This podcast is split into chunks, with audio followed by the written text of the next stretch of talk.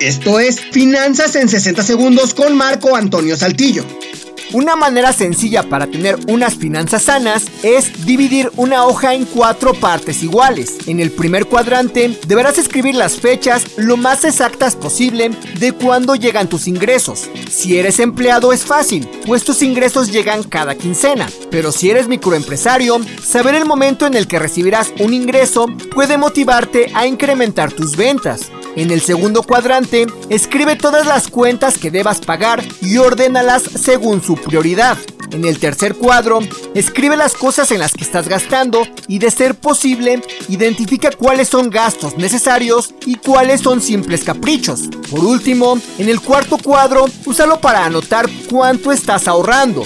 Si los otros tres cuadros están llenos, psicológicamente te obligarás a llenar el cuarto cuadro y por lo tanto te estarás obligando sin darte cuenta a incrementar tus ahorros.